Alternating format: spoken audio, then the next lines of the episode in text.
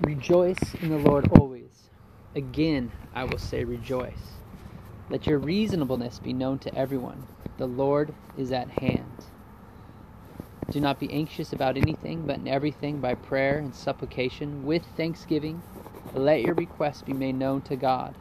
And the peace of God, which surpasses all understanding, will guard your hearts and your minds in Christ Jesus. Finally, brothers, whatever is true, whatever is honorable, whatever is just, whatever is pure, whatever is lovely, whatever is commendable, if there is any excellence, if there is anything worthy of praise, think about these things. What you have learned and received and heard and seen in me, practice these things, and the God of peace will be with you.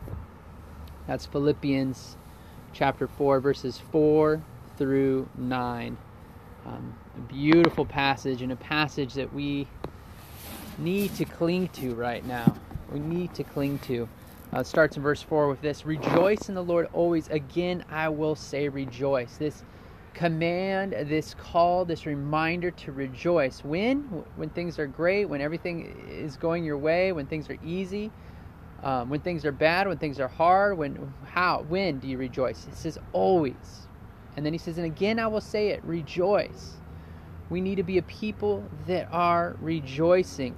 And then he says this, let your reasonableness be known to everyone. The Lord is at hand. God is near. He is at hand. He is with us.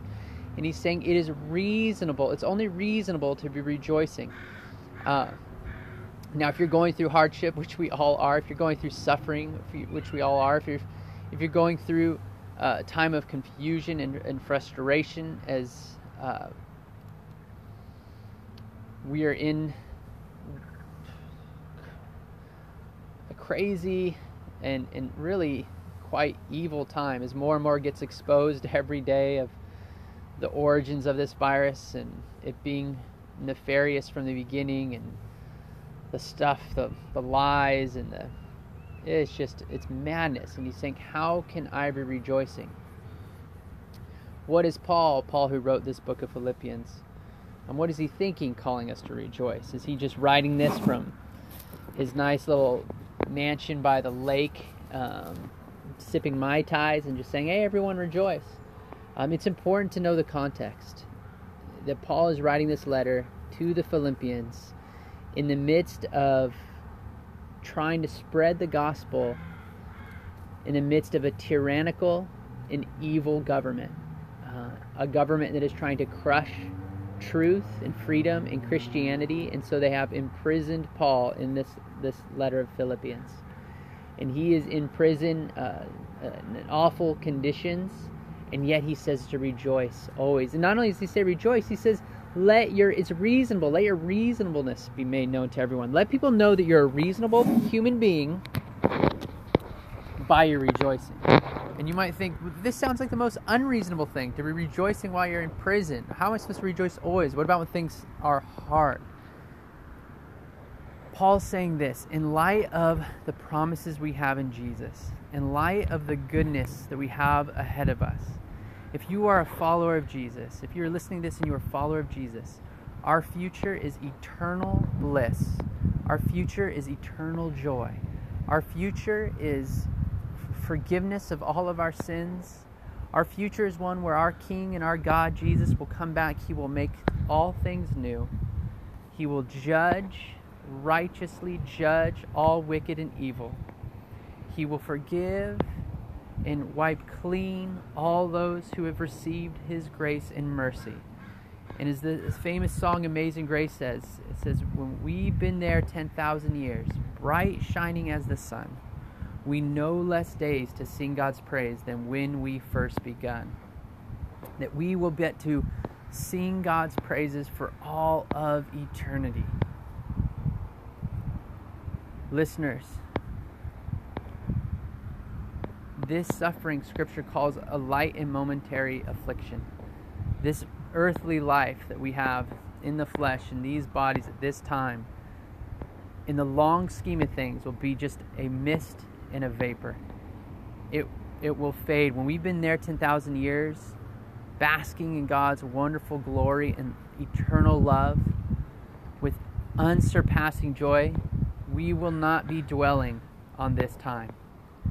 And so for us, we need to dwell. We need to dwell on the promises of Jesus. We need to dwell that He will come back and make all things new, that He will wipe away every tear, and that our future is eternal joy.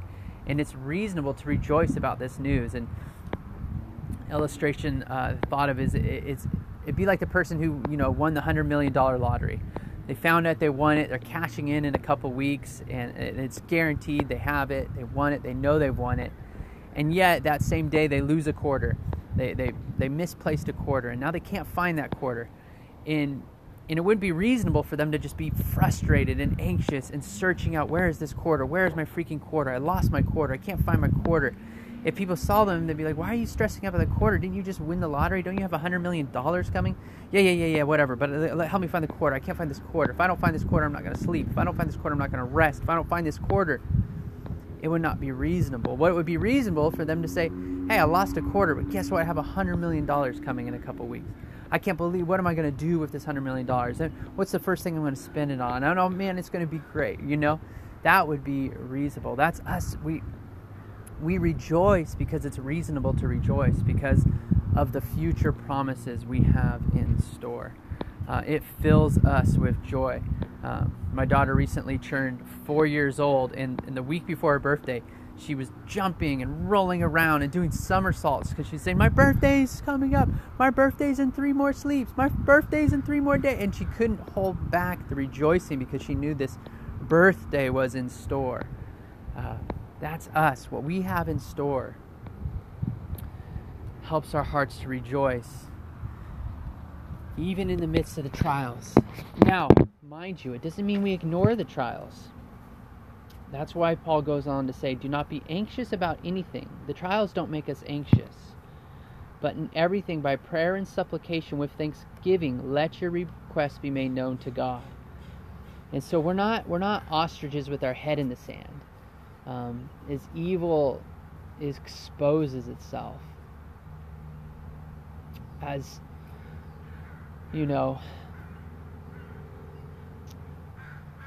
codes of ethics are being trampled on by by government leaders and all sorts of hard and scary and difficult things are happening. We don't stick our head in sand. Just say oh just rejoicing. Nothing's going on. No no no no. Without anxiety because we know who our God is, because we know our Lord is at hand, because we know our God takes even evil things and turns them for good, and because we know our God, King Jesus, is a righteous judge who cannot be bought off or paid off, that all evil will face him. They will stand before the white throne of judgment. Because of that, we can take these anxieties, we can take the things that are scary, the things that are hard, the things that are we can take everything to God in prayer. We bring them to Him and we plead with Him to intercede. We plead with Him to move now. We plead with Him to stop evil and stop darkness and bring His loving light into darkness. But we, but then we can leave it there. We leave, we leave it at His feet. Sure, there's going to be things that God calls us to do with courage and boldness, and we talk, we'll be talking about that more in Nehemiah. Um, but then it goes on to say in verse 7 well, let's go back to 6 again. Do not be anxious about anything, but in everything, so everything, the good, the bad, and the ugly, by prayer and supplication with thanksgiving, this, this thankful heart posture. Um, you can't be anxious and thankful at the same time. Uh, if your heart is overflowing with gratitude and rejoicing, it'll help press out the anxiety. Be thankful for what we have in the promises of the gospel. Be thankful for what we have and the promises of God's future coming in restoration. Always let that thankfulness be the driving force in our prayers. But bring everything to Him. Everything. And then it says, when you do that, when you let your requests be made known to God, it says in verse 7, in the peace of God, which surpasses all understanding, will guard your hearts and your minds in Christ Jesus. Man, we need this church. Our minds are being assaulted by propaganda and fear right now. Our minds are literally just being assaulted with fear and propaganda. Um, that's a scary thing. But as we rejoice in the promises of God, as we bathe and saturate ourselves in His wonderful truth and His wonderful promises, and as we bring all of our requests to Him, He guards our hearts and minds in Christ Jesus. He gives us a peace of God which transcends understanding. Church, let Jesus guard your heart and mind. Um, I know for me, I can get sucked into this information cycle. Um, and we do at times need to step in and be aware of, of what's going on. Um, look past the mainstream propaganda machines and, and look at under the surface and see the warnings that are really being shared. Um, but we can't live there. We can't live there. The information will not guard our hearts and minds. We need Christ Jesus to guard our hearts and minds. We need His Word to guard our hearts and minds. We need to meditate on His truth, meditate on who He is, meditate on His promises. Soak yourself in the Psalms right now. Just go through them, soak yourself in them. Ask yourself, what's guarding my heart and mind right now? Am I trying to guard it on my own? Or am I letting King Jesus guard it? I confess, I often am trying to guard it on my own. I'm looking for the next piece of news that would just tell us this is all over. Um, the bad guys are in jail and the good guys are going to win. I'm just waiting for it, you know, and I, and I want that. Um, but I need to let King Jesus guard my heart and mind. Uh, we need to let King Jesus guard our hearts and minds so the peace of God, which surpasses understanding, will, will be with us.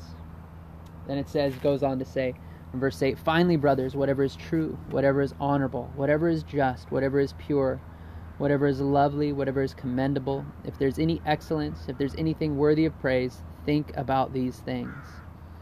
What you have learned and received and heard and seen in me, practice these things, and the God of peace will be with you. As more and more has come out that Fauci indeed helped create and invent this terrible virus and is using it for personal gain, and um, that's being broken by undercover journalists more and more. Um, it's easy to dwell on evil. Uh, it's easy to just think on what's evil, what's ugly, what's harmful. Um, as humans are more and more objectified and marginalized and vilified um, just for trying to be human and live a normal life, it's easy to dwell on that. But Scripture says this whatever is true, whatever is honorable, whatever is just, whatever is pure, whatever is lovely, whatever is commendable, if there's any excellence, if there's anything worthy of praise, think about these things. We're going to think about the beautiful promises of Jesus. We get to think about Jesus because Jesus is true. Jesus is honorable. Jesus is just.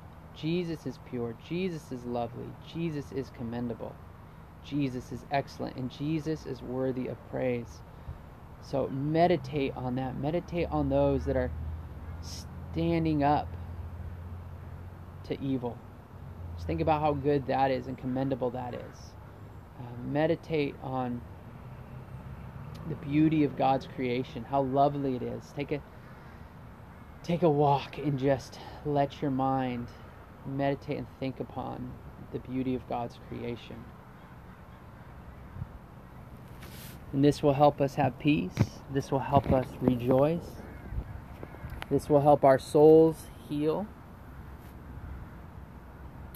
Together, we have much to rejoice in because we have Jesus. He is at hand, He is with us. We are not alone in this time. We're not on our own in this time. We have Jesus with us. And so we can continue to lean on Him and help others lean into Him. Look to Jesus. Remember the resurrection. Remember that Jesus defeated death. When things look dark, when things look hopeless, remember how dark and hopeless the cross was when Jesus was put in the tomb for three days. Never did the world seem more hopeless or more evil. But the grave could not hold him, and Jesus resurrected and rose again, defeating sin, Satan, and death. And that King will come back, and he will make all things new. Let us meditate on that. Thank you for listening. And let me just leave you with this benediction. May the love of God the Father, and the grace of our Lord Jesus Christ, and the fellowship of the Holy Spirit be with you.